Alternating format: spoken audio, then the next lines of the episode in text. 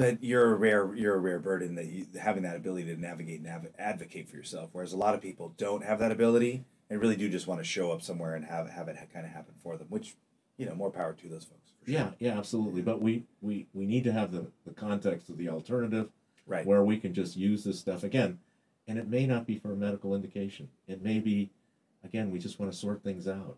We want to, Yes. you know, you want to think things over. We want to get again closer to nature. Yes.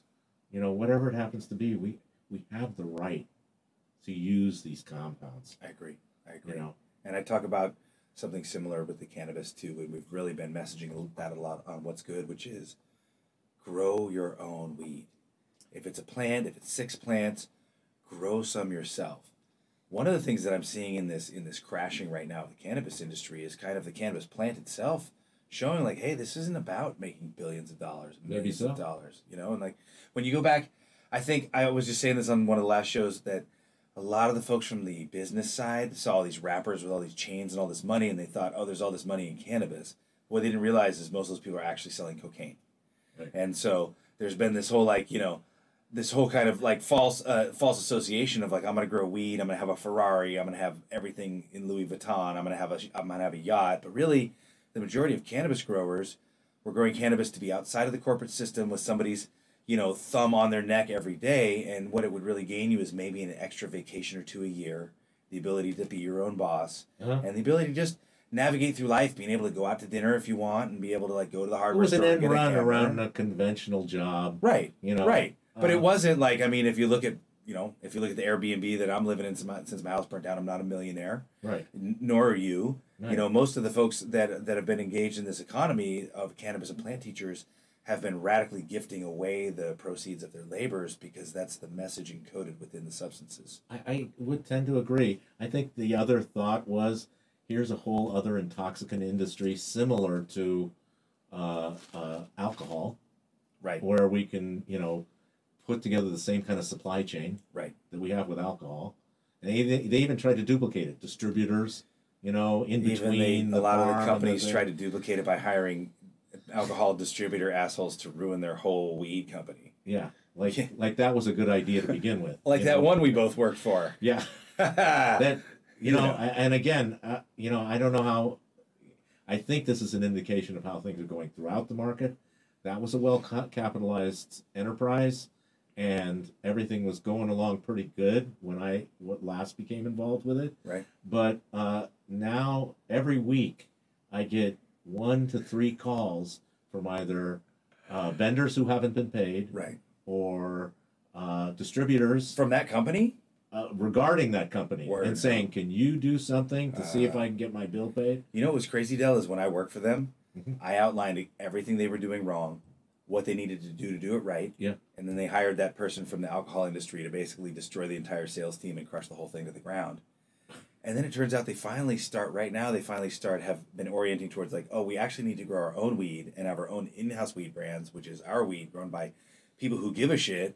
Uh-huh. And I was like, you know, I But it may be too late. uh, You know, for them, uh, I think it actually might be too late because they've been so slow to get into the indoor game Right. and right now in the legal in the legal uh, lane you can't really write your write your brand story Without indoor. without indoor You it's like we're can't. back it's like we're back to the early mid 90s and that's how it was in the early mid 90s and it's like we're in that same scene where as much as i wish indoor wasn't even a thing and didn't exist the only way to It make is, the and it only way- does. yeah the only way to make your name in the cannabis industry currently is with branded indoor if you have Yeah. high quality branded indoor then you can really carve out a niche and not to say that there aren't a couple of sun grown or mixed light brands that have done so Yeah, but they're the, the they exception, were not they the were rule. the they were the lucky early entries. Yeah. And really now it's like if you want to tell your story and really rise to the top of the pack, you have to have indoor. I, I think the cookies model is instructive here. Yeah. You know, basically the some of the best genetics grown indoor, straight to the fucking dispensary. Yeah. And and they they did phenomenally well. Agreed. You know, uh, and if you didn't have that imagination, and you didn't see that coming, and you were still grinding away in in an old model like that organization continued to do, Right. they should have been multi-state operators. They should have been. You know, they Well- could have been. They had the capital to do all kinds Right. of stuff. Well, and the other thing that they really went wrong with is they had acumen towards tr- traditional beauty products and traditional mall mall mall products. Mhm. and they like a lot of, of companies entering into this space were like well, let's make it bland and as approachable as we can to everyone. Yeah. and what i tried to explain to them which is what you know i've, I've seen working is even if you start out as a completely basic bland ass motherfucker the moment you start getting high all of a sudden it's going to do to you what it's been doing to people for thousands of years. It's going to open up your mind. You're going to get way more into nature. You're going to get more into bright colors. Cartoony shit is going to look cooler. And it's like you start smoking the weed, you start eating the gummies, all of a sudden you become one of us, and you like to see cartoony shit, you like to see fun shit, and nobody's nobody goes into a weed store like, oh, that looks like a safe, bland, approachable A sense of humor Yeah. has to be part of it. You A know sense what? of humor, especially uh, uh, t- towards oneself and one's one's product. Not not take yourself so fucking seriously. You could put make those beauty projects and, and those bland products a division of the company. Okay? Right. That's a division. That's over here. That's doing its thing. Right. But then you have a whole other division that's devoted to let's do the best indoor, you know, Straight the best up. genetics indoor, and let's brand the shit out of this. Straight stuff. up. Yeah. I mean, it, it, it's it's it's not even a question of what's right and wrong. When once you're in the middle of capitalism, it's a question of what works. Right. What And- works and- or doesn't. uh, now that you again, if you open the door to capitalism, you got to play by its rules. And the Right. rules are saying right now, if you don't have the best indoor, and you don't brand the shit out of that that project, then you're you're running in second, third, fourth, fifth place. right. and nobody cares become about a beggar. Straight up. Yeah. Yeah. So Agreed. Agreed. you know. Yeah. Uh, I'm hoping for our, uh, you know, our industry, um, but also at the same time, for me, like, as I hope for individual friends and their offerings in Yes, the industry, yes. because I love them so deeply, Yes, and and my my friends I'm aligned with are good people with good hearts who should do well because that will forward the agenda of the entire human race. At the same time, I laugh when I see the the legal weed game falling and the the trap game, the traditional market game thriving Right. to to such a level and and and even though that is also having some problems right but i just see like to me it, it's it's like well now the whole thing's going to work itself out and the one thing i'm seeing that which we keep going back to is that small percentage of people who are actually caring about what they're doing and immersed in the culture for real Yeah. who actually still smoke weed and give a fuck those are the people permitted or otherwise that are currently still surviving and or thriving in this game I give I give this a lot of thought, and you know I think something that's missing in the equation is that last mile. Uh, you know, the last mile right now is the dispensary. We come Right. in, we get what we want, we leave. Yeah. You know, there's no time to tell a story, to pitch a narrative, right nothing. How about consumption lounges? Really, that is an I feel underexploited, you Yeah, know, well, method of distribution. most most localities still are are not allowing consumption licenses. They're Right. just about to start now in Sonoma County, and they have it and run them. You know, let's just do it anyway. It's a private club. Well, I mean that actually that is happening. Yeah. There's all types of that kind of stuff. If Yeah. you get on Instagram, you'll find there's a whole world, but Yeah. it's not tied to the it's not tied to the permitted lane. There's Right. all kinds of sessions and consumption lounges that are trap or traditional market based. And that's And where you can develop a narrative and tell a story, and you know, yeah, it's like, hey, and that's at- happening. you know? those people are developing a story and they're developing brand loyalty, and they're they're coming with badass products, and they're really actually doing amazing, and they're having amazing interactions with their customers, and they're really kind of demonstrating how it could be done in this legal permitted permitted market if people were more allowed to do so. But it really is still, like you say, developing outside of the develop the the legal market. It, Right. it is. It's it's it's like this industry that's taking place in parallel, and you know, you didn't incentivize the legal market enough. No, sir. As a result, you know, you have these two parallel markets, and who's going to win? The guy without any taxes, the guy without any costs. Well, and, and and they come to a robust marketplace that's been extant for over fifty years. exactly. And they're like, well, if we just give them this legal lane that totally sucks, then they'll just stop doing it. Why would And it was like, yeah, no, it's like you just downgraded. You just downgraded the consequences from machine guns Yeah. to a guy with a clipboard. Yeah. And you think like people are going to be more afraid. Like we weren't stopping when you were rappelling out of helicopters with machine guns to fucking ruin our lives and kill Yeah. our pets. Why would we stop when when now it's a clipboard and a slap on the wrist and maybe a monetary fine? Why would that? Why would there be more of a of a? so true. yeah. So, So true. yeah, yeah.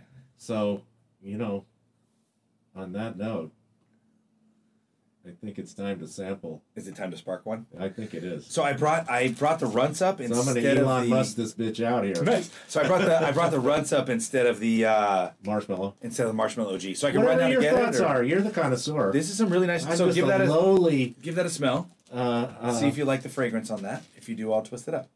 holy shit! It's pretty nice, right? That's what the gas is all about. This thing right here. yeah. So and it's that oh, runs it's got a little. It's got a little sharp. Like a tropical, Ooh, uh-huh, and almost like a cheese in it. Ah, Yes. ah, Yeah, yeah, unbelievable. me well done.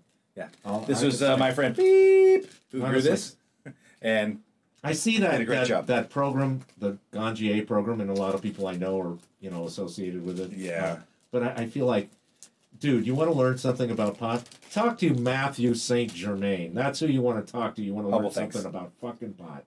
The biggest problem I see with the Ganjier program is that it's a for-profit program, Oh, it is. and I didn't and realize it's, that. in its for-profit nature, it's kind of obfuscating its goals and Yeah. giving people a little more self-empowerment than I think they're really ready that they really Yeah. deserve. Yeah. Because it's like, yeah, you go up for one weekend a month for you know two months or whatever, and all of a sudden you know about weed. It's like, no, man, we've been the guys and and ladies who know about this plant Yeah. have been immersed in this shit for years. And the people who even there are some people who are new to it that know a shit ton. But again, it's not because they went up somewhere one weekend a month and fucking hung out with some of my awesome friends who are awesome. who sorry, are I'm, awesome, sorry, I'm blowing up your shit. yeah, yeah. But it's because they immerse themselves. And if I was having some sort of Ganjier program, Yeah. you know, the first thing we do would be like, "Word, you guys are all here for the program, cool." So what we're gonna do is we're gonna fucking dig holes this whole fucking weekend. And if you don't want to dig fucking holes, you can fuck off. Yeah. And then on Sunday, That's when where it starts, On sure. Sunday, when we're done digging holes, it's like, here's two hits of acid. Let's get this fucking campfire going. Exactly. Because I it's like the about you so much. It's about so much more than even just smoking the weed, and there's so much that you have to be immersed in. There's so much experiential. Well, I, that and I, I I believe it's like don't set the bar so low. You know, look at what it takes to be in a to become a wine Thank you. sommelier. Yes, sir. You know, like uh, it's an unbelievable amount of instruction, an un- unbelievable amount of testing, and you should be able to smoke that and say, "This is runts from Right. this farm, Correct. and I know what the fuck I'm talking about. and about." isn't a sommelier program a couple years? It is Right. It is. It's serious. Yeah, I it's totally very agree. serious. And- so and- why isn't our program equally serious? No, it's it's ridiculous. And then what happens is these people go through this program, get their certification. I'm sure. now they, I'm the shit. I'm sure they do learn more. Yeah. But then what they do is they contact my friends because a lot of my friends in the industry have talked to me about the people who work in dispensaries, people who work in distros. They call them up. a Well, well, like I'm a I'm a ganjier now, so I'm ready to be your buyer. I'm a Yeah. ganjier now, so I'm ready to do bulk, you know, Yeah. bulk buying. And it's like you're ready to do bulk buying. Like, what do people want in the marketplace? What what's the number one strain right now? It's like, oh well, fuck, I don't know. I was up at fucking XYZ farm smoking some sun grown fucking this and that. and it's like, all right, cool. Like, what's the most popular strain in Oakland? Yeah. What's the most popular strain in San Yeah. Francisco? And why? What's And- the most what's, what's, the most popular strain in yeah. Miami? Yeah. Right? What's a make or break? You know what I mean? Like start asking these type of questions. What's the absolute strain that no one's gonna buy no matter where you take it? Right? I'm a big believer in don't set the bar too low. Yes. You know, don't do that. You know, this is a this is if this is a real deal, then set the bar super high. Uh, you know, I, I feel like uh, what I would want to do is, and this is the grand experiment that I want to do. I want to put Matthew Saint Germain up against whoever is the the best guy in the Ganjier program. I don't I don't know who that person might be, but I would put you up against them and say, okay, let's test uh, on on. I'll come up with the the scales, the instruments to test you Right? you know and i'm going to ask the exact same questions that you just asked Right. what's the most what's the most exciting new thing in oakland what's the most exciting new thing here why are people smoking this uh, and and and then i would you know roll some doobies up and we have a blind tasting and everybody says okay that is this because i know that that is what it is Right. uh, you know, and, and let me hear you describe it. It's not simply, you know, being able to describe the experience. It's it's everything. It's the history. It's this. It's that. I, I just think they set the bar way too low. My opinion. I think they have room for improvement. I do, and I just think that uh, I, I, I'm not going to argue with the for-profit motive just by itself, but I do think that there really needs to be a less profit-centered, more academically oriented type of a program like Why this. not model it on the wine sommelier program? I don't believe that that's a for-profit program, and I it, it may be, it may be, but uh, the primary thing is once you pass the test, you actually have to take a series of tests. tests. Yeah, and Yeah. and I don't think it is for profit in that. I, I think it's more of certification. they're making enough money to pay the teachers and pay the program and keep Right. the certification board running, but it is actually it's it's not orient for, for profit. not to garner excess profit, but to keep a fair and and uh, non-partial certification board running that that that assures these qualitative markers are kept for people in this program, and that's what I think it really needs to be more of. And really, like you should tell these people, like, great, you passed the Ganjier program, awesome. Yeah. So now you're gonna have to go get a job as a bud tender or a level one cultivation tech right. or like go grow some plants in your fucking closet. Like Uh-huh. that's cool. You got a little bit of a of a of a window in, and you know what you're aiming towards. Now go do that work. right. Don't start calling up every club and telling them like you're going to be their new You're the buyer. shit. It's like there's Yeah, so, few there's so few jobs at the top, and so many people who are so much more qualified who have been there risking their ovaries or balls in the streets for a decade or Right. years right. that maybe didn't go to that program but are well more qualified and have just paid their fucking dues you know and we're in the middle of a we're in the middle of an extant culture that's 50 60 70 years reaching into jazz and into mexican americans bringing up cannabis you know probably back for before there was an america right? Like this is something that's uh that's been built through experience and through people immersing themselves in the lifestyle from a to z. I was the high school dealer. me too. Uh, you know, and uh, I I remember the first brick that I scored was going down to Laguna Beach, and uh, there was a guy uh, uh, who hung out at the Taco. Bell. The Bell. taco bell that's what i was gonna say dude He hung out at the Taco Bell, and he had an Hold army. on. Me too, but me too, but like three decades coat. later. He had an army coat, and inside, when he'd open the army coat up, he had like kilos inside the coat, right? Wow. And so, right there on the street, I'm all. That's where I bought my first kilo. Went back, fuck yeah. broke it up, you know, made stem tea because I didn't know any better. Uh, you know, I'm trying to get as high as possible. Nice. Uh, and, um, you know, I, I started branding right off the bat. I found uh, these business cards that were from somebody in my family. I don't even know where they were, but they were. I put one of these business cards in each lid, right? okay. And and it became the brand. Everybody's like, "Can you get me any of that red Goblish? That's that's the stuff." Oh my god. You know. That's fucking great. You know, it's crazy is so back in the early '90s, I was scoring weed in Laguna that a kid was growing who was uh, one of the uh, Brotherhood's, um, one of the members of the Brotherhood's grandsons. Mhm. But I was scoring it at that same motherfucking Taco Bell, and I go with my friend Tom, who was a motorcycle messenger in downtown, Uh-huh. and I would go with him because we could make that trip on the 405 that would take an hour and 45 minutes. Right. We could make it in about 40 minutes because he would just take this Ninja rocket bike and he would just be going like 55 miles an hour splitting traffic that was doing Zero. 15 Yeah. and i would just hold on to that back bar and I Close would your eyes. close my eyes and i would just pray the whole way we'd get there i'd buy the weed put it in the backpack close my eyes pray and we when we got back to venice every time i was so Ah. fucking happy yeah. yeah that weed was so good Yeah. but then it comes to like it comes to find out that that taco bell has been like the center of of the weed game in orange county since the brotherhood Well, the, the Laguna Beach experience, I mean, you simply weren't going just to the Taco Bell to score. You also went to Mystic Arts, which was Mystic Arts World was run by the Brotherhood. Brotherhood. You would go and buy, you know, some hippie beads, some trinkets, some Jesse Allen paintings, some something. Uh, and then next door to Mystic Arts was the place that sold only bootleg albums. Only bootleg albums. no way So you go in there and you're buying, okay, here's Dylan on the Isle of Wight concert, Oh. and here's Janis at, you know, uh, Fillmore West. and, Fuck yeah. You know, and, and it's all these generic album covers, and you're just going crazy because, you know, that was Laguna Beach. Wow, I didn't Uh, even know. That's Oh, so yeah, fucking yeah, cool. it was the shit. wow. And, Wow. um, you know, that's kind of how I started off. what an amazing time. What an Yeah. amazing time. I'm I'm really trying to track down Michael Randall. I was going to ask uh, Dr. Miller about him as well, but uh, Michael Randall's definitely on my uh, on my sights on my heads up display for getting him uh, on the show. He's the surviving head of the Brotherhood. Oh, very cool. So it was John Griggs, and then Mhm. Mike was number two. John passed away in the seventies. Um, he had some adulterated intox- uh, adulterated psychedelic killed him, um, and uh, then Michael took over. Oh. But Michael never. He was when he ended up marrying Carol, who was John's wife. Never rolled on anybody. Was able to evade the feds for like 10, 15 years. Ended up getting busted. did his time like a stand-up G, and then uh, now they live down in Marin, and I actually found their jewelry store that their daughter runs, and so I'm, I'm trying to.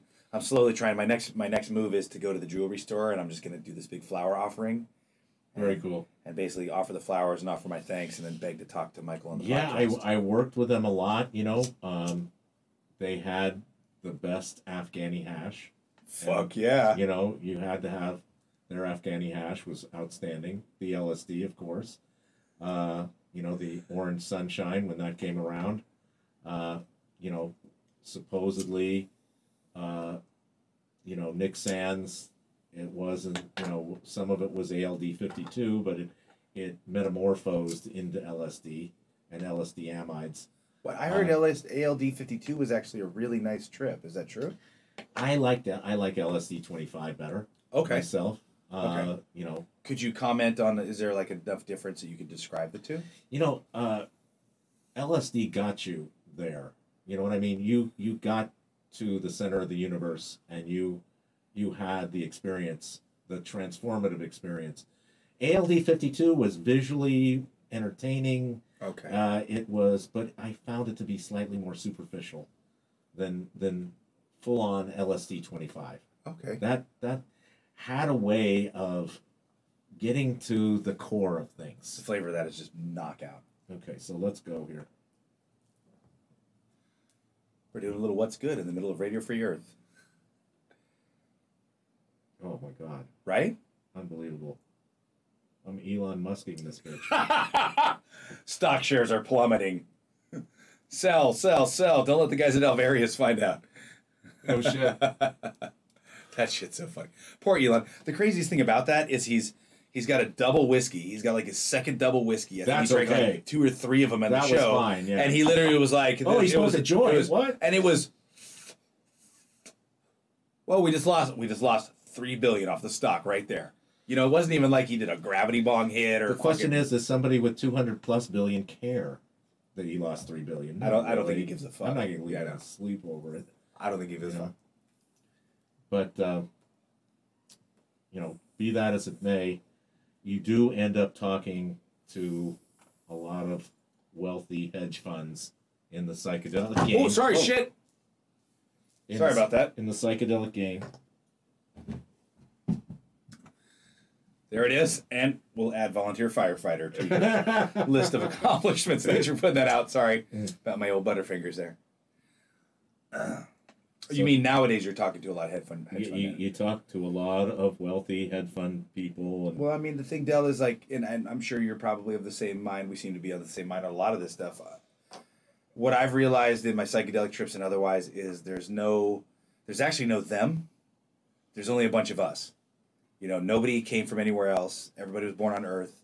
We're all, we're all actually related. We're all cousins. And everybody puts their pants on two legs at a time, one leg at a time. It's the same deal. Right, right. And and and the moment we get rid of an us versus them dichotomy, we can work with, hey, how do we all solve this problem together instead of let's go fucking kill or convert those people and then we can start solving the problems. Once we're all us, it's like, dude, we're here us. So we got to protect the life support systems. We need to work on planetary defense from from extrasolar objects, and then we need to uh, work on on exploring space Well, and this peace. has been a hotly debated topic for many decades. You know, uh, how to foment social change. You know, and as I've aged, I've come to believe in a more incremental approach, right. just because that seems to be what works.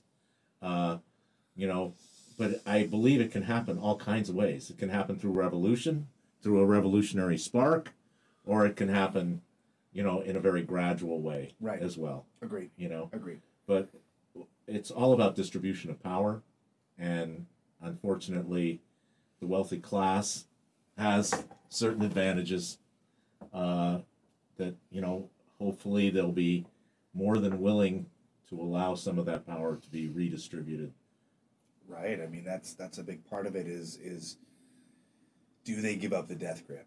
But the number one thing I do is anytime I talk to those hedge fund guys or anybody who's really rich, I just start blowing smoke up their ass about how mushrooms are really easy, easily widgetizable, and how these guys are definitely going to ten x, if not hundred x, their money in psychedelic investments. Yeah. because I figure that's what they want to hear. If we just keep telling them what they want to hear, then maybe they'll do this shit, make it legal, and help us to really, you know, start this. Well, I will tell you on the inside, things have changed. You know, I I used to be able to pitch a psychedelic company and just say, "Hey, we're doing psychedelics. Give me some money," Okay. and and that worked. Uh, then at some point it became, well, what's so special, you know, about your deal? And, and then, Oh. so then you, you're basically, well, I have some NCEs. I have some novel chemical entities. So now, uh, you know, I might be able to give you that seven year runway right. instead of that two year runway. Are you able to pa- to patent a novel a novel psychedelic chemical that is illegal? Yes. Really? Yes. You so can, you can just by patent any chemical at all, any chemical structure. so just by submitting the chemical structure, you're able to obtain the patent. if you can argue that it doesn't occur in the literature and it it uh, is not represented in any other patents that anybody else might have, Wow. Okay. then it's novel. Wow. I just I, I it's blowing my mind that it's patentable, even if it were The same is true of str- uh, varieties of cannabis. You know, if you have a, a completely novel variety of cannabis and you can demonstrate that it's completely novel and not covered under somebody else's patent, you can patent that as well. You know, you also have to be able to seed progeny from that cannabis has to have less than one percent variability. So it has to There, be a, there are rules. yeah, it has to be a very inbred there are rules. But I, I looked into that. I looked into that right when kind of I was jumping into the legal game just to try to figure out like who's going to patent what, who's going to get an end around on who, and luckily, the rules for patenting of cultivars are so thorough and already so so well known from produce, etc., that it's really going to be difficult for people to create patentable strains until they have these super inbred lines. Very true. Um, and I have a guy who does that. You know, uh, Nice, Dale, nice. Dale Hunter, who is okay, I recognize that name. yeah, he's not only a, a lawyer, but I, he has a, a science degree as well. Wow. Uh, and uh, his specialty is genetics, and particularly cannabis genetics. Cool. uh, and uh, you know how does that affect the industry and the value and innovation and all that stuff you know i just feel like if you work on something for years to get it to fall within the category that you describe where it's like breeds true like every single time Yeah. and it's healthy and it's resistant and it's it passes all these tests and you've done all that work i think there's some value there Very much so. that that you know you should get paid. Very much so. Do I think that you know corporations should monetize that on some huge level No. and fuck us all? No, I don't. But Well, and that's there's got to be a fucking happy medium. Well, and that's where we are. I'm actually going to have a, a uh, interview really soon with Eric Morris. He's a history teacher. We're going to talk about the um, the disappearance of the commons in Europe, and you know how that led to kind of our current situation, and also the difference between the free market and capitalism, and how we can actually have a free market economy, and you know personally I would push towards a free market socialist economy, but um, without having a capitalist economy and the and the and just that rampant um, uh, uh, uh, gathering of capital under so few hands, right? Mhm. And there's actually so he's going to come on and talk about some different economic systems yeah, very that we cool. could actually that we could actually exist I under think that's because super instructive. that's our biggest problem. It's not that this guy wants to breed cannabis or this guy wants to market this one name and save it or, or it's not these little touch points along the way. It's literally the the the base, the foundation, the thing that the thing that we think is an inescapable fact is just but but I, I and I- also I would ask that my millennial Gen X subsequent generations have had at least some background in economic theory and political theory before we begin the conversation. So in other words, you fucking read Marx, at least Das Kapital or right. you know the comic book version i don't give a fuck you know you've read that shit and you know you've got you know some ideas on how society can obviously be best organized and that's you know on the national level everything's got to be publicly owned Word. you know Yes. it's got to be Yes. you know Yeah. uh, otherwise you have excesses you have you know car companies that decide it's cool to have airbags that kill people as long as it's a Right. small percentage of people that we're killing. Right. You know, they'll make decisions like that, or Well, they're, they're, they're unethical decisions made because of the structure of publicly owned companies and the way stocks and shares and public ownership of companies works. yeah, yeah. They're, Well, they're, I- I- they literally just become a, those actions become a byproduct of the need to constantly raise the stock price and constantly be seeking profit instead of some other entity that we could easily design that could just be designed for. Uh, uh, uh, we definitely just hit a joint. I've lost my vocabulary. I- I just for like a, a stasis, not even a sta- but a coexistence, right? Yeah. Instead of this, instead of this ever increasing profit, what if we just look for an equilibrium? What if corporations were I, determined to a find a, step. healthy I equilibrium? think I think that's a step onto just full public accountability. Right. You know. I, I, I think we've got to, you know, I think uh, we have a crew that is not completely self serving, you know, who, when everything's open and transparent, won't pick the complete low road, Right. you know, Right. especially if it is transparent because then we can check up on it. What I see all the time, anytime I see assemblages of humans, for the most part, is that the majority of people want to do the right thing. The majority of the people really I'm want going to. with that. They want to cooperate. They want to work hard, and they want to help. and and I use Burning Man as a model a lot of the time because it's the only alternate model I've ever seen that encompasses Fair. that many people. Fair. And it's not you know it's only for a week or two, but at the same time, what you see is such a large amount of the people who go to Burning Man come to with extra uh, resources to share. And, and the willingness to just do work for free for other people to forward the mission. it. It's part of the Woodstock uh, Right. lineage. And so really. there is a, there is a certain amount of people who come to just drag ass and basically be an anchor in the water and get free shit. Yeah. But the thing is, there are so because of the way the culture is ordered, there are so few of those people that they're really almost not noticeable. And the thing is, you, you really can't drag and suck forever. Yeah. And were this to be a society and not just a party like you Burning have Man, mechanisms to take such people and get them back into num- a constructive fucking thing. right? And number one, what they really, what they're usually, they're usually dealing with psychological problems and emotional problems from trauma. Fucking deal and the with first it. and when you can educate them and get them to feel good about themselves and to have something that they can contribute like when we would Things find start people falling into place then. when yeah we'd find people like kind of like you know just smoothing off everything at the camp Yeah. and you give them an opportunity to work at the T-bar you give them an opportunity to clean up you give them an opportunity to help Yeah. tidy up the bikes and all of a sudden they're stoked and now they're helping because they just Not were to really mention looking the for that zen of doing that repetitive task is like good for you mentally. agreed It's like now you're doing something instrumentally, you're helping. It it has all these mental benefits. Right. Uh, and and know? at times it's a meditation especially it's a you're cleaning, meditation, and, and then all of a sudden you use that as a springboard to do something else. very much so you know so but my point is this major industries transportation we collectively have to own that I totally agree. you know and we figured out a strategy yes we have a mix of private transportation and public transportation we obviously move to an economical solution of public transportation Yeah. in urban areas Yes. and try to extend it to the rural as much as possible as And well and airports and airplanes because yeah we have private airplane uh, uh, companies, yeah but we subsidize them to these huge amounts, and then we forgive their bankruptcies, which really amounts to transportation air right. ground should be publicly owned Agreed. publicly administered. Okay and then i also you know I, I, elon's not going to want to hear this you know?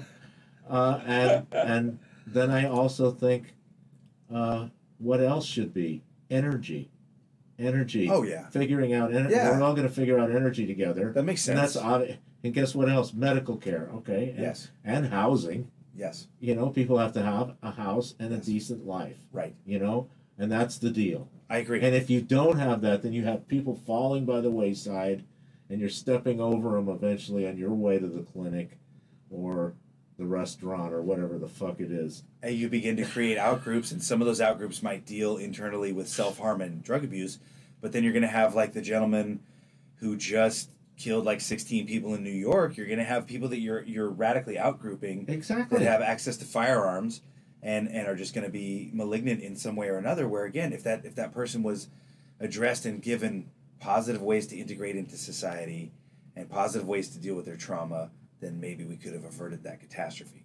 And to me, it seems like just such a much easier equation to write. Yeah, it's more cost if we're just not making nuclear fucking missiles, and there's a big park in every town where if you're a, a homeless drug addict, you can go and live there, and we'll like start working it out from here's a spot, here's a camping spot at the park, and a fire ring, and a shit, and a, and a toilet, or a hole in the ground, or something like, and just start with basic human services, and then sanitation, and then hygiene, and then medicine, and then education, and then what you find is, if somebody has a place to live, has food to eat, and has some education and is able to get up and feel that they are contributing to the to the worth of society those people are fucking doing so and they're not actually being a drain on society Exactly. and so why don't we just enable more people instead of punishing them for Yeah. whatever happened to them in their life Yes. man we're fucking hippies you and me The cost effective thing to do, again, is uh, to return them to society, if possible, as quickly and efficiently and product so they're productive and that expands the base for everybody. You know? And and just like in a reasonable way, approach it that way. You know, some people have different timetables for whatever reason. Obviously transitioning from the fucked up society that we have now uh, to a more utopian society, it's obviously going to take some transition, and we're going to have to de-educate, de-regulate, whatever. You know, figure out alternative structures of public ownership and public accountability and transparency, and the, all the major industries. Okay. Yeah. And uh, we actually plan out an economy where we say, look, th- these are our goals. You know, we need to be more efficient. So we need to develop industry that serves that purpose. Right. and it seems uh, I, I, I, hate to just maybe I maybe I oversimplify or keep coming up with the same answer, but again, it seems like it even completely non-dogmatic, non-religious, but community psychedelic ritual seems to be the missing uh, ingredient from peop- from the system when people try to institute these more social aggressively socialist systems, Mhm. because the monthly say monthly mushroom usage Yeah. would keep everybody or the majority of people's egos in check to the point where they really would stay oriented towards generativity and giving and and taking part. And when Yeah. when you miss that psychedelic component or you replace it with alcohol or, or, or cocaine or something that's very ego affirming, then everybody begins to draw lines and boundaries and starts pulling in, pulling in, pulling in. And so, I mean, I see this as possible, and I'm sure a big reason why the conversation turns to this every time is this has kind of been the life that we've been immersed in is psychedelics, plant teachers, and this message that they've been broadcasting into and through us and other people who have long term contact with them. We all seem to be beaming the same message spontaneously, which is like, yo, like we need trees, we need the air to work. I'd like Everybody to believe that. food. You know, I hope it's represented that way. Yeah. And I hope, you know, uh, I guess in an authoritarian context, it could turn out entirely differently. Uh, Yes. If you haven't heard that cover cover story series, you, you got to listen to it because it's the big deal that's happening right now in the, the psychedelic Wait, industry. What what's this? Uh, in cover story, uh, a couple of journalists detail uh, not only broad elements of the psychedelic industry that are kind of abusive and uh, uh, you know an abuse of power in many cases uh, uh, that led to predatory behavior that apparently is well documented and MAPS kind of looks the other way and it kind of covers it up a little Wow. and doesn't really address it head on the way they should. And apparently, in some cases, it, there were some egregious things that happened. And, and Like- this is this is not in MAPS. This is pre-MAPS psychedelic clinical. No, no, this is happened. during the phase two clinical trials that they just had. Oh, Stories that reflect on participants in those trials and a how uh, some of the therapists crossed an ethical line oh no. and and there was some predatory behavior uh, on people who had PTSD and were given an MDMA. And even though they're saying everything's working out and they're scoring everything right, uh, they may not have been, you know, actually being helped because uh, of the abu- abusive nature of the psychotherapist, which, you know, and other methodological problems like they kind of knew ahead of time what scales were going to be used and you could practice for it. Blah blah Okay. blah. You know, almost Yeah. some questionable, both Okay. ethical, all kinds of problems, right? That's horrible and throwing hear. into question the whole psychedelic enterprise and saying, you know, hey, are we sure how good these things are? You know, like let's take a hard look at, uh, you know, does it lead the suggestibility and the context for suggestibility lead to uh, potential abuses of authority, abuses of power? it definitely can.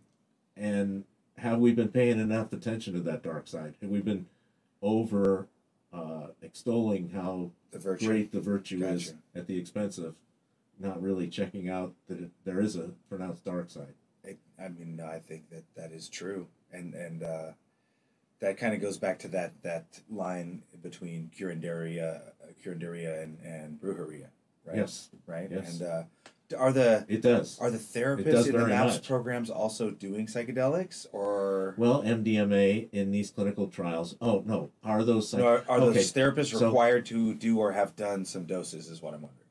Well, it's funny you should say that because remember we had the conversation about Salvador Roquet. Okay. the Mexican psychiatrist with yes. the crazy Yeah. approach to Yes. psychotherapy. Yes. As it turns out, a couple of these MAPS therapists, I'm reading this thing, and they say their their mentor and inspiration was Salvador Roquet, Oh, This guy who gave the weird who definitely was session that over I the line as described. fuck. Yeah.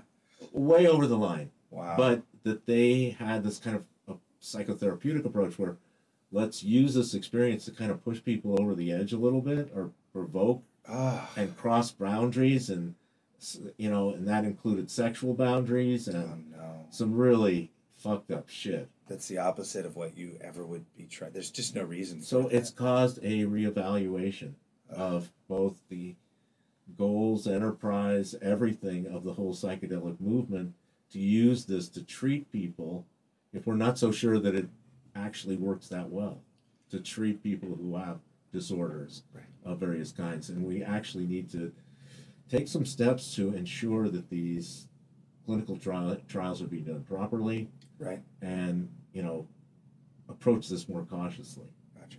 I know that there there's an underground network of, of therapists in Sonoma County that have been using MDMA for years decades. Yeah. Since it was made illegal.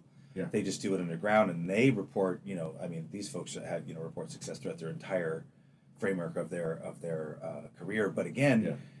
they're therapists who contacted the psychedelics themselves personally first. Yeah. Began doing their own work and then saw how these would have a lot of efficacy in their in their clients and their work with Uh-huh. their clients. So they weren't straight folks coming in like have you seen that video of the housewife that they give acid to? yeah It's like uh, the CIA in the fifties, yeah and then um, and then there's another one where they give it where they give it to this guy. They give it to like a, a, a regular dude, right?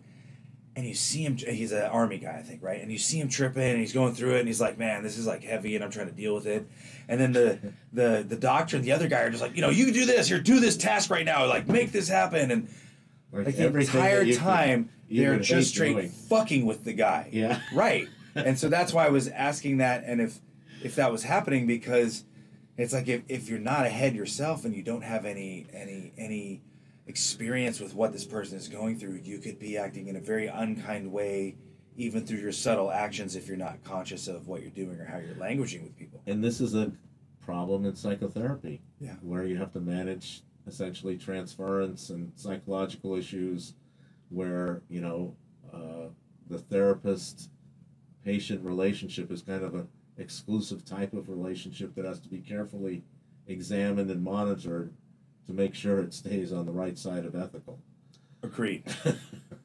and on its own without psychedelics. But then now Yes, you add just- psychedelics just- to that whole yes. deal, Yes. and you know, and it, it really goes back to using these things to treat medical disorders. I advocate using them for everything, you know, and not simply too. medical disorders. Just the friendly check in. and and then the the question becomes moot. But uh, I still think uh, how they get distributed and you know how we deal with them has something to do with an individual response to them Yes. which has to do with context and also particular uh, individual perspective that that person brings to the mix, you know? Right. And uh, you could end up with the QAnon shaman. I was gonna mention that when when you were talking about how it can go either way, and we were talking about the line again, and that's another thing where we've seen all these people who I thought were real cool ass festival hippies that just fell head over heels into Trump, and into this fictitious thought that somehow this megalomaniacal narcissist boob, who's always been such, who's always been that, who's always been very unintelligent, very lowbrow, and just very boorish was the hidden savior of us all. And the crazy thing was, like, I know a I bunch of people still kind of went down that road. right, but I would go through the checklist with them where it was like, you know, like the global U.S. and British banking system and colonialism. Oh yeah, yeah. everything. Throw all that shit in there. Institutional racism, yes. Yeah. The CIA has been totally fucking it all since World War II and destabilizing all these different regimes and putting all these dictators in power. Yes. They've been selling drugs into America. Yes. Like the Patriot Act, NSA, like yes, yes. But the different FBI, conclusions. COINTELPRO. And so yeah, now and I, and I marched the whole thing down, Fascism. and then we get to that. You know, we get to that to, to the line that represent Yeah. equals, I'm right? with you on all that. Yeah. Yeah, yeah. And then at the bottom, you're like, let me see yours. And you're like, how the fuck did you get Trump on this? like, I got, I got like, you. yeah, I got like mushroom LSD anarcho hippie commune, Yeah. and you got fucking Trump. Like, Unbelievable. And- And, and, and- at the same time, I noticed. and know, is that their the- hyper the? QAnon thing was just being is that? formed, there was a whole uh, additional kind of, uh, you know, hippie view of that stuff. Uh, uh, of, you know, there were spin offs from QAnon that had to do with. Do you remember that period? It's very well. I You mean, the whole thing uh, just, the whole thing just blew my mind friend, because so, uh, chemist, Uh-huh. you know, who just went off on. Uh, he was the first guy to really. was it Mark? Uh, the guy up in Humboldt. Oh no, different. Uh, No, I I uh, I I invested into this company big, and then their chief science officer started sending me uh, pandemic, and uh, yeah, And I was just like- along that shit. and my whole thing was like, dude, I was literally he's sending the, this shit, Del, and what I'm doing is I'm building out cultivation facilities in Lake County for one Yeah. company. Yeah, I'm managing a hemp farm, the first legal hemp farms to uh, one's 35 acres, one's 100 acres in Wyoming for this other company. Yeah. And anytime I'm at home, I'm just building this chicken coop by hand, like the best chicken coop very ever. energetic. Well, the thing was, the moment I wasn't doing something, this is the very beginning of the pandemic. The moment I wasn't doing something, I would just start to spin out on the end of the world and how this could start a war and like, you know what I mean? And I've got kids and like I got Yeah, a family yeah, and I'm and so I'm just I'm just trying to build this fucking chicken coop. And Yeah. so dude That's sends good. Me like pandemic Yeah. and my other friend starts yelling at me about Bill Gates and I got with all these guys. I'm like, look, here's the thing is Look, I a about the pandemic thing. I think it's totally wrong, and I could go into a whole show about why. Like. COVID isn't real. Yes, it is, and everybody agrees on that now. Yeah. Masks make you sicker. No, they don't. I was a firefighter, and I wore masks and worked for for, Yeah. for weeks at a time, and I wasn't made sicker. Yeah. I could keep going down, but I won't. But my point was, I, I don't like this whole idea of it, it's tyranny because I have to wear a mask, and we have a segment of society. At the very least, you'll admit that we do have a vulnerable part of the population oh yes, that we prefer not to get sick, and by all of us wearing masks, it's for the collective good, so that portion of society doesn't get sick and become a burden on medical resources. that's only I'm fucking down. smart, right? so so for me it's like a KN95 masks definitely work and and I believe in them and I was I, I was wearing them first for my own protection even before I was wearing them for other people's safety b like if there's a minor social signal while we deal with a pandemic disease or an uh-huh. epidemic disease in which I, I wear any piece of fabric anywhere to indicate my my will towards hygiene and sanitation and safety and respect for others in my community that are less fortunate than myself I will gladly wear it. Uh, society is a is a meeting point between individual sovereignty and the communal good, and we do have to balance those two things. And and for myself, I'm more than willing to make minor concessions for the group good, and I think Sure. that that's really important for a lot of us. Yeah. Um, well, let me just backtrack real quick Oh, without yeah. naming anybody's names. So my only point with all these guys that were going into Q was like, look, yeah. I respect that you think Bill Gates is evil. I think Yeah. you respect pandemic movie is totally real. I respect you think the Earth is flat. Cool. Like Fucking let's be friends who talk about gardening or the phases of the moon Yeah. or what music we like yeah. or how we all want a clean earth. And I don't want to talk Let's- about this other shit. Let's talk about these things that we do agree with yeah. and like let's just agree that we disagree about some shit. But the problem was all these motherfuckers in the Q group would also require a loyalty oath. So it wasn't just like I think Bill Yeah. Gates is coming to do this and this, Whose but you also have to, you also have to say that. Yeah. And like my stance on Bill Gates is like I don't know the guy, Yeah. and I've seen him do some good things on purpose. I start with some, some bad another place on- entirely. It's like Uh, this sounds a little far fetched. Slow down a minute. Right. Uh, you're saying what exactly? Uh, Well, well, the, so like take Bill Gates for instance, right? yeah. What he has done is gotten clean water to hundreds of thousands of people in Africa for free. Yeah. Like he's actually done that.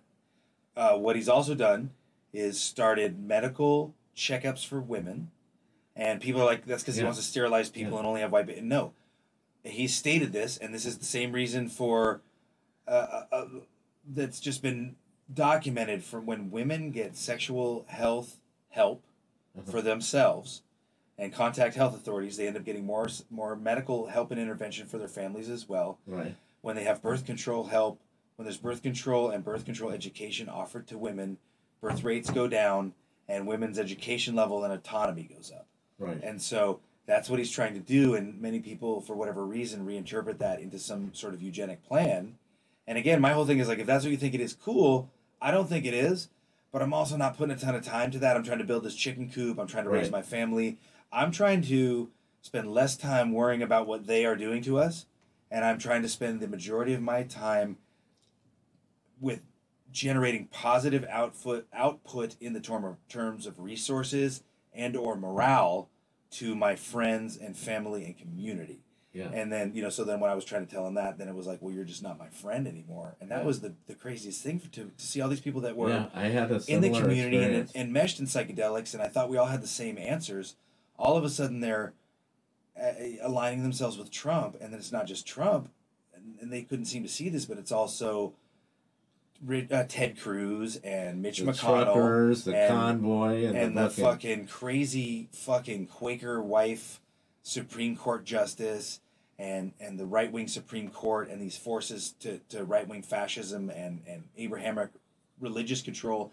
And these are people who I smoked obvious. I mean, geez, what's right? wrong with And these are people I smoked hella dope and we talked about how Abrahamic religion's effects and influence needs to be at least lessened, if not ended on the earth. Like we've gone through all these and all of a sudden they're coming up with like Trump and the Republicans, which equals evangelical Christianity in America. And it's like, Yeah. bro, I haven't been waving an American flag ever once in my life because mm-hmm. I've known about the CIA since I was in fucking grade school. Yeah. So I don't know. My hope is I'm going to actually be on a panel. And I hope this podcast doesn't blow a bunch of people and piss a bunch of people off. If it does, oh well, I still fucking love you. But I'm actually be, I'm scheduled to be on a panel at LIB about how do we have divergent political opinions yet remain cohesive as a community. That's so it's something very that's been thoughtful. going through my mind a lot because it's like even if you're hella into Q and hella into Trump, I radically disagree, but I still respect you wanting to be my friend. I have friends who are super anti-mask, and like I'm not, and at the same time I still want to be their friend, and I some of them I will talk to about, about the philosophical concepts, and what I find out so far, what I've seen from most people who are anti-mask, is they don't spend as much time in a radical self reflection and spend a little bit more time focused on their current situation and what the government is doing to them. And what the government to, is doing to them is, for the most part, fairly fucking legitimate because our government is grinding us all to ash and bone and blood and nothing. But at the same time, I find that I spend more time examining myself and my mental processes and asking myself what is my philosophical framework? What is my moral framework? What is my ethical framework? And in that i maybe come to some different decisions. So i still want to be friends with these people and i understand their outlaw spirit because i have an outlaw spirit and i find that we just we we, we disagree in degrees on these subjects right? You know, I, I wish it were that simple. You know, at my age, I you know, if if you're a fucking idiot, I can't associate. it's as simple as that. you know. Uh, I, to me, it's like more of a, a life or death choice. You know, because Well, and it actually I'm at is. risk. Yes. You know, yes. Agreed. I, I've seen I've seen lots of people get over it. Everybody, it's fine. Blah blah blah. But it's a fucking crapshoot. You fucking. Sometimes it's not fine. Sometimes it's not Sometimes fine. it's not fine. It's really not fine. Yeah. So wh- why do I even want to fucking risk it, Agreed. especially at my fucking age? I agree. So I agree. you know, you bring that shit to me. You're not. You're the anti-mask. F- well, fuck you. Then I, I haven't got time because I, I'm gonna get it if I hang out with you. I already know that. Agree. I agree. I agree. I think uh, you know, for myself, I've just spent so much of my life with opinions so far outside of what is even close to Yeah. approaching outside of mainstream Mhm. that I've been more sensitive to just trying to figure out how to bring other people along on my journey as I, friends. I admire that. But I- I with what you're saying, admire the shit out I get that. what you're saying 100%. Somebody has to do what you're describing. Uh, for myself, you know, like- you know, I tried talking. You know, Yeah. it's just like, and and I'll have a, I have some general opinions. Yeah. And I, I believe there's been a decline in education, there has been very much so. and and people are susceptible to weird. They don't have the rigor of thought process to recognize the discipline to be able to Correct. say, "Hey, I'm going off on a fucking tangent here." Correct. well, and that's that's uh, why one of the things I address a lot. You probably heard of this before in your life travels is the trivium method of education, right? This is what was taught in Greece, in ancient Egypt, in Rome, in the Lyceum, and that begins with grammar, Yeah. logic, and rhetoric. And grammar is Yeah, let's Letters. let's start with that. we start with letters. How do letters work? numbers, you know. How do you well? How do you make words with letters? Mm. How do you put words together into coherent sentences? And then you move into logic. yeah. how to make and how to construct true statements, how to determine false statements, and then rhetoric, which is how to both construct an argument to persuade someone as well as deconstruct an argument so not to be taken advantage of. And if we were to educate people in that methodology, which then leads to the quadrivium, which is number, math, Mm. geometry, music, and then astronomy or now astrophysics, because grammar, logic, and rhetoric is how you Uh, understand. There's got to be a botanical thing in there somewhere. well, that that that goes. Uh, astrophysics is all of science. Yeah, yeah. So, okay, so it's grammar, logic, and rhetoric so that you can communicate with other human beings. Right. Math, because that's the language of the universe running. sure. Geometry is number in space. Yeah. Music is number in time. And then astrophysics and all of science is number in space I, and I like your general approach. It and sounds so then, very comprehensive. well, that's how they used to do it. And if we continue to pe teach people in this way, then you first teach people how to relate to each other honestly and how to determine if someone is not relating honestly, and then how to use those honest relations to form thinking and working groups and to begin to understand the universe using the scientific method. Yeah. And and so that's what I'm totally into, and I think that's what we're missing because Uh, okay. everybody also, everybody in public school got in these test We've got to build in appreciation uh, of cultural diversity, Hallelujah. other cultures, Yes. and, and realize that the way you look at things is not the way everybody looks at things. Correct. Uh, and we have to have a certain level of uh, tolerance and perspective. I agree. and and realize that that difference is one of our strengths. That uh, you know, uh, the more diverse an ecosystem, the better. I agree wholeheartedly. Wholeheartedly. So, in general, When and, and so I think in the seventies and in the eighties, we got disrupted because I remember when it happened. I was in the generation where we got disrupted from. So right when it happened, I got to go to private school. Thankfully, in my few years in private school, totally just aligned my brain and how to think. But in my generation, we went from a, a critical thinking teaching model to a test taking model, where it became just about taking aptitude and standardized tests. Yeah. They came out with all those standardized tests out of the Midwest yeah, and we've just moved more and more to a test taking and then movie watching model of schooling instead of an independent critical thinking rhetoric and logic based and, and, and really math heavy and science heavy curriculum you know where people are actually taught how to think and i think that's uh-huh. been uh, the unfortunateness of that is that's i think that's been perpetrated on us in order to enable economic stratification so that the haves can maintain to have what they have exactly. but it's having this unexpected blowback where the people that you're not educating are buying on to, uh, to trends that are fallacious, but they're also at times so malignant they can cause shit like January 6th, where all these idiots are fucking overrunning the Capitol. And it's like, I want to be so stoked that American citizens are overrunning the Capitol if they just weren't doing it for evangelical Christians and and fascist principles and for all and, and institutionalized white supremacy, if they weren't doing it for all the wrong reasons, I'd be like, hell yeah, get the fuck up in there. Yeah, yeah. So So um, myself, I also, you know, I had the good fortune of going to that school that was, you know, for the very wealthy, and so the quality of education was like very high. Right. You know, everybody learned Latin and Greek, and I have this general feeling that when you make resources available to people, it, they grow to the potential to really appreciate them. You know, so the the lower you keep lowering the bar, that's what you get. right. You know, and uh, the opportunity to be exposed to all that stuff, I think, is was like super helpful. instrumental in your formation.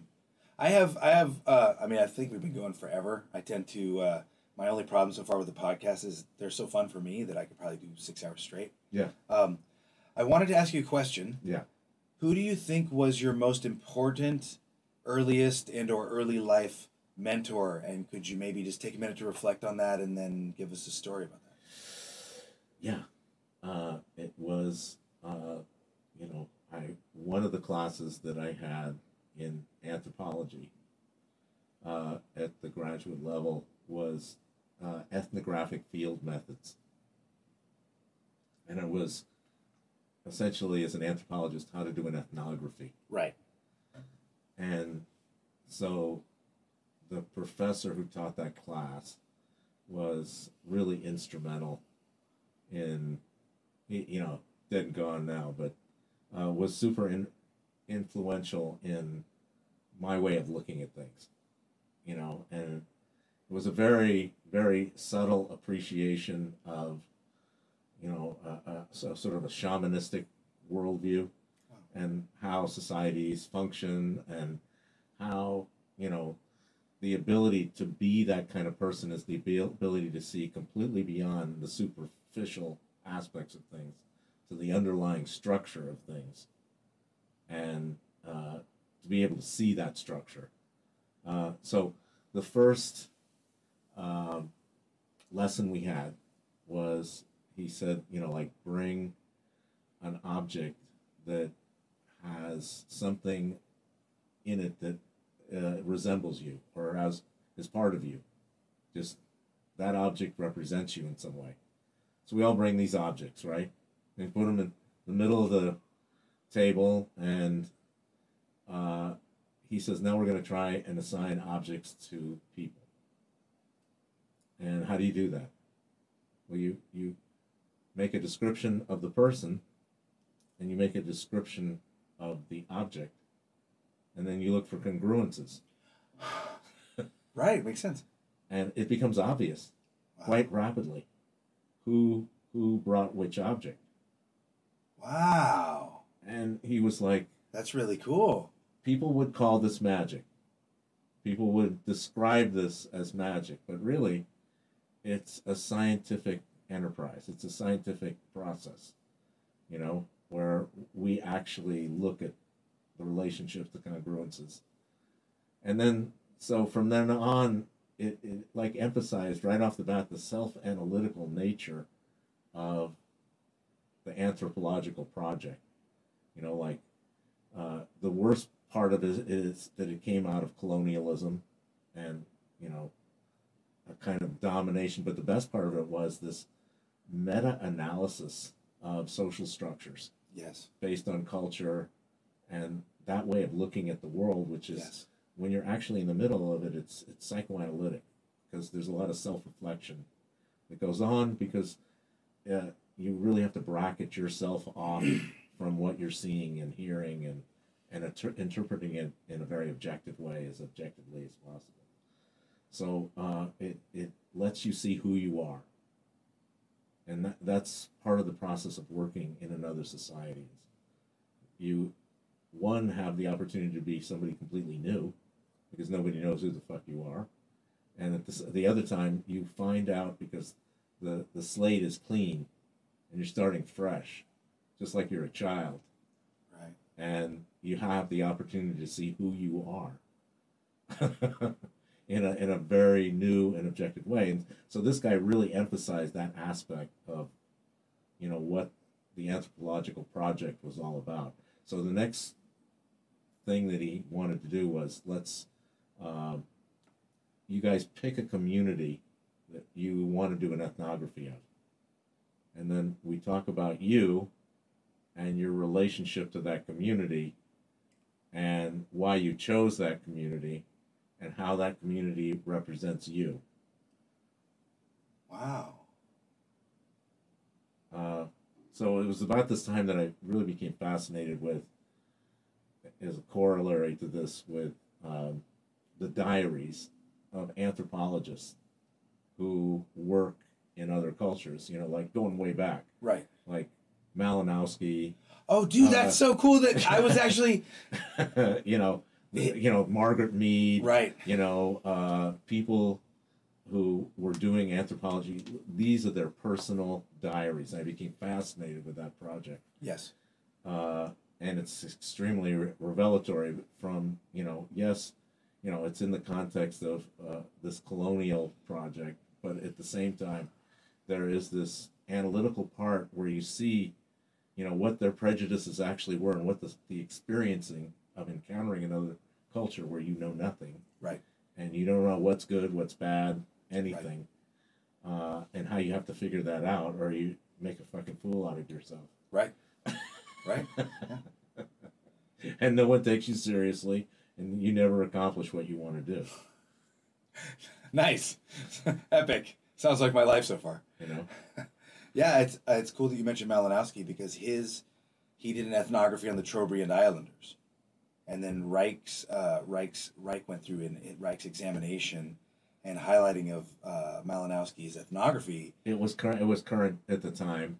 It Right. was like So what that was happening. that was the groundwork for the invasion of compulsory sex morality, and Reich uses that ethnography to show uh, how societies evolve from primitive work democracy through matriarchy through patriarchy, and how cross cousin marriages were used to game the agricultural marriage gift and create chiefdoms, Basically, keep what- it in the family. and that's what led to sexual suppression and arranged marriage because you couldn't have people getting pregnant outside of wedlock because then that would disperse agricultural riches. In anthropology, uh, that you know, like when I was, uh, you know, first starting out, was represented by uh, Claude Levi Strauss, who Yes. had a theory of marriage that developed on around the same social structures that were used to uh, move commodities became the same social structures that used women as a trade trade object, and that's the context in which Crazy. marriage is embedded. Right. You know, and uh, he had, uh, you know, really elaborate algebraic models to show how underneath their structure was exactly the same. Right, right. But the unintended consequences were then sexual suppression due to the you know absence of, of birth information, you know, uh, you know, procreative information and birth control, Whatever goes along with com- commodification, so that and then war, and then an war, and then fascism. When you have Yeah. sexual suppression Yeah. and you start you start hammering down on people's Mhm. sexuality, they start to grow more aggravated and aggressive. Yeah. And so Reich was showing through the work of Malinowski basically how like how this whole thing kind of erupted. It sounds like I've heard of Claude Levi Strauss, but I haven't. I have only read allusions and mentions of his work. I haven't wor- read his yeah, work well, myself. it was you know basically that you know marriage is in the same type of structure, right. and uh, you know the the fact is that uh, it from the psychological side it certainly had elements of repression Yeah. um, you know as well so Well, especially arranged marriage, where you're like, that fifty year old dude is coming to scoop you up tonight. You know, my little thirteen year old daughter. I can't. well you know i- can't indigenous societies had different ways of dealing with that actually uh, you know a lot of indigenous societies are organized along matriarchal Right. lines Yes. so what does that mean in actual practice If they're yeah, if they're pre patriarchal, they're usually pre arranged. They're they're pre meaning before the arranged marriage system, and they tend to be sexually more free, and women have more We- autonomy. you you marry this woman from another group, but how do you raise your kids? You actually raise your kids with your sister, yes. brother, Yep. and she, you know, it, it, it works in a completely different fashion. Uh, It really makes sense because it's like everybody who came out of this vagina is related, right. and so within, when this lady has kids, her brother is the dad Exactly. because he came out of the same vagina. So and, and arguably, is he more objective? Than Most you, likely, somebody who's biologically probably related? yes. You know, he's more objective, and he's Yeah. he's probably a better person to be that uh, the person who who's Well, because he's not in a tumultuous, eros infused love relationship with the mother. The mother is is his sister, who most likely he's had a great familial relationship with, and and therefore just cares about spontaneously already, and so he's going to care about their her kids as if they were his own. Yeah, so I'm in Fiji and uh, working, you know, how going to a lot of kava kava parties Okay. and having a good time, you know. And I actually smuggled a whole bunch of weed in as well. I had oh snap! Hawaiian uh, at the time was a higher quality product for sure, really unique. Uh, and I'm with this guy, and he's like, "Okay, well, let's uh, let's go back and party at my house." So Okay. let's go. Okay. And uh, in it, you know, uh, we're all sitting down at the kitchen table, getting high, and this woman peeks her head around the corner and uh, goes back and starts doing something. And well, I asked my friend, "Well, is that your uh, is that your wife?" He's like, "My wife? Why would I live with my wife?" Like, What? are you nuts? he looked at me like, Crazy, you- really? Okay. that's an idea. like I never even thought of that. wow. So it was his sister. yeah, it was his sister. Wow. So So they were still living that way. yeah, she no, that's how it works. You live with your sister and you see your wife every once in a while, but she lives with her people. Wow. What a trip. And again, Probably the uncle uncle raises her kid Okay. and you raise the other one's kid Right. and that's how they do it. Uh, Fijian people seem like so stoked. They always seem like such very happy, family centered, really amazing. But he really couldn't get over the idea that you'd live with your wife. What like that is the craziest thing I ever heard of. right, right. What a trip, you know. You just you go a little bit, you know, you go a little bit uh, a few thousand miles somewhere else in the world, and like your whole reality just doesn't even exist. so the larger thing is, you know, it's how arbitrary Yes, it human all organization is. And, Hallelujah. You know, like let's just self-create it and Yeah. be knowledgeable. Uh, try not to be too exploitive. For real.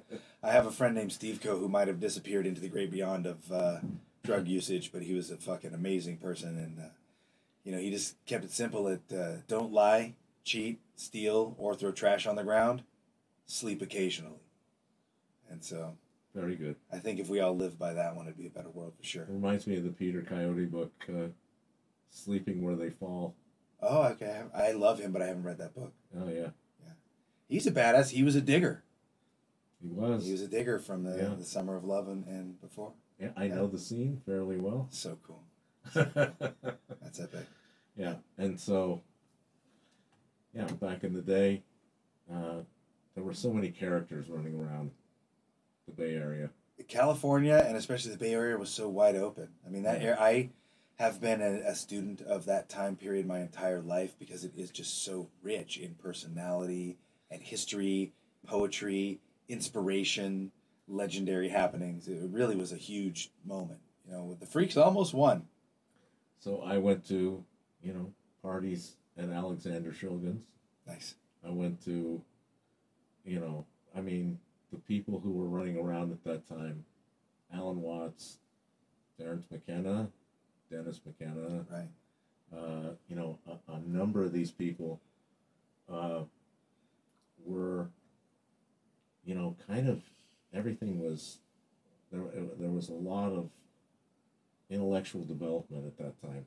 A, a lot of There was there was a lot of intelligence in psychedelics, and I and I a lot of well read folks who were spearheading the movement, and I really appreciate that myself. I, I find yeah. I really appreciate the rich intellectual academic uh, history. Mhm. I'm a big I'm a big reader, big into philosophy, big into history, and I Yeah. find that the more we read into those subjects, the richer all of our life experience becomes. We have more of a field to compare it against. We gain so many perspectives You know, it's really traveling and reading is how you gain perspective for the most part. Yeah. yeah, yeah, a lot of minor characters too that you know also contributed to the color of the scene. Right? Do you know about the Source family? Oh yeah, Right, the, Sour- the Source do. restaurant in Hollywood. for example, So, bro, great example. I just interviewed Patrick Sunflower Aquarian, the bass player for Ya Ho Wha 13. Was he and- there from from the beginning? Or? Yeah, he was father. He was Father Yod's number two guy. Oh my God. Yeah, and he That's just tripped. and the crazy thing is, I've been into like the whole Father Yod Source family trip because they've actually they were a very ethical, high-minded cult, and they really did a good job of. Hey man, I hung thing. out there all the time. No way! Yeah, Wow. So because it was a cool place to eat, you know, and uh, uh, wow. It was the only place where you could get vegetarian food that was like trip. good, you know, and yeah. uh, So I just learned about it from a picture I saw on the internet years ago of Father Yod and Patrick and another guy, I think it was Octavian, in the knee-high boots with the Prince Charming or whatever they call them sweat uh, shirts and the whole the whole deal on the Rolls Royce. And for me, it was at a time when the internet, Wikipedia wasn't done, and all this stuff wasn't really. I'm having camera problems. wasn't wasn't really even developed, and so. Um, it was this mystery thing I tried to, I, I did get into, tried to find out about. I got Father Yod's couple of books and like got more into and then I started finding Ya Ho Wha 13 stuff on YouTube. oh my God, And then Patrick Sunflower Aquarian, beautiful brother, just happens to move next to my friend Adam Crow, or Adam actually moved in next to him a couple years ago. yeah, they were into the drugs too. Oh, totally, dude. He, Yeah. he drank like a bottle of acid his first time, like a whole Yeah, vial. yeah, and and so I just interviewed But him I think for they the were podcast. they were moving some drugs too. they were really into the Kundalini aspects and. I'm telling you, I know these guys. They were moving some drugs. You know, I don't know exactly what, but it, in those days it was psychedelics and weed. So right, right. I mean, I'm sure you know who knows who did what with what. maybe some coke. I, I know that they were no, they were really into can, uh, cannabis and LSD and really anti. Yeah, yeah. They were anti cocaine. Yeah. Super into Kundalini yoga and sprouts and like Yeah, healthy living. yeah. And I think they also had like a sandal or some other gig. Oh they yes, they selling for a did. Ah, yeah. now it's all coming back to me. yeah, yeah. Oh my god, that fucking deal. Yeah. You know, so it was a really. I I took everybody there because excellent. uh, it was you know I, I took friends from Texas, from Mexico. I mean, people throughout the country, friends Right. from New York. And they were just like, oh my god, this is so California. Well, and it was such a novelty. I Yeah. at Oh that time God, period, there I was no such thing as a place. place that sold sprouts. Yeah. Yeah, yeah. Word. Well, what else was good? Uh, you know. I actually got uh, Adam sent me copies of the menu. Oh yeah. Yeah, I can. I'll find them and text them to you when I find them. But yeah, copies of the original menu, and they had fresh brewed 100% Colombian coffee. I remember that. Oh, that's funny. Uh, that's funny. Uh, Um, you know what else was good at the same time down the street was my other favorite place to go, which was? Tommy's Burgers. Oh, it's still there. Still there. Yeah, I know. Tommy's and all of the pretenders. Tommy's number seven. T O M Y's number six, et cetera, et cetera. Yeah. So I had this big party. Uh, you know, uh, I think it was forty or something, uh, and w- one of the things was my friends knew how into Tommy's Burgers I was. There was this Korean guy, uh, and I can't remember what his name was, uh, but this guy was like, throw up four patties and all the condiments and assemble it midair, Whoa. flip it around, and there it was perfectly wrapped. He would do shit like that. Nicely done. So to my 40th birthday party, my friends brought this guy. Wow. no shit. Yeah. The burger slinger. Yeah, I mean, it was also the chili that they would put on Tommy's Burgers, Yeah. yeah. as you may have recalled. No, so uh, right when I moved to LA, I had this super mega dose mushroom experience, and the mushrooms told me to not eat mammals anymore. And so the I moment I that. the moment I moved to LA, I stopped eating mammals almost instantly. Yeah. Yeah, yeah. But like just for me, no trip on anybody else, no no bullshit. Oh, this was, you know, I was growing up in high school. Yeah, yeah. But I didn't go to there. I never got to eat a Mo Meaty Meat Mo Meaty Meaty Meat Burger, Uh-huh. which I think is on Century. And I never got to eat at the hot dog place, so I missed out on some of those LA uh, legends because of uh, those goddamn psychedelic mushrooms. Mostly at this point, we were into uh, the early restaurant scene, the French stuff Nice. in Hollywood. It was L'Orangerie, Okay. pre restaurant scene. Yeah, right. All the like stars would go there. diner steak or fucking get the fuck out, right? Well, they give you a cigar. No, I mean Yeah. like other than them, like traditional Oh. American food. Oh yeah, Yeah. yeah. You know, just the beginning, the very beginning of stuff. That's so cool. That's you know. Anyway, Well, I think we've been going for about three hours, that's good. so we should probably wrap it up, smoke a little more dope, Yeah. and um, I would, of course, be honored to have you back anytime you can make it. And Okay, thanks well, for I- putting up with me uh, hammering on you until you came down. I really, I had a great time. I had a great time. Awesome, Very awesome. good. And I think we really, we explored some cool shit, and I think we, I think so. we really uh, created a conversation of value. You know, I hope at least it Yeah. seems like to me. I Yeah. guess folks out there will let us know. Well, it's only because I completely agree with a lot of what you said. So, and we, since we do agree, we do tend to agree a lot. Yeah. we agree I'm gonna. a lot. I'll try to come up with some stuff to disagree about. Yeah, Mainly, it's definitely. just that uh, I I will be. You're nice more. You to- sound more tolerant than I- me. slightly more tolerant than Slightly Dr. Del. tolerant. Yeah. Uh, and that's because you're young. Yes, I'm a spry That'll, 49. Look at this. That'll, that'll this. wear in time. Yeah. Trust me. I just keep doing the acid and the mushrooms. So far, they keep setting me straight. It does set you straight. They keep me from getting away from myself. I can't argue with that. I'm not one of those guys that can stand in the face of psychedelics and do much other than whimper and cry and promise to do better every time. Yeah, yeah, Well, thanks for coming. yeah. Um, I'm gonna. Is there any? Are there any social links or website links or any links that you'd like to shoot out? Um, uh, I don't kind of brand myself in that way. Cool. All good. Uh, if you guys want to find Dr. Del Potter, fucking good luck. You can email know, me and I will. Um, Forward it on to me. I'll give you coordinates Yeah. within ten miles of his house, Yeah, and then it's up to you Let to find see. it from there. I do have an email address, but uh, should I give that out? If know. you if you want anybody who's interested to contact you, yes. Uh, if not, they can go fuck themselves. yeah, no. Okay, so I'm on. I'm on Twitter. Oh, there you go. See, Yeah, there we go. Come on, come on. Dr. Del Potter. At Dr. Del Potter. I think so. Yeah. Okay, cool. Excellent. And and so that's a good way. There's a way to contact you. Yeah. Excellent. Excellent. Well, Dr. Del, thanks for coming. I love and appreciate you very much, and that was super It fun was with me. it was great. Awesome. Okay. Bye, everybody.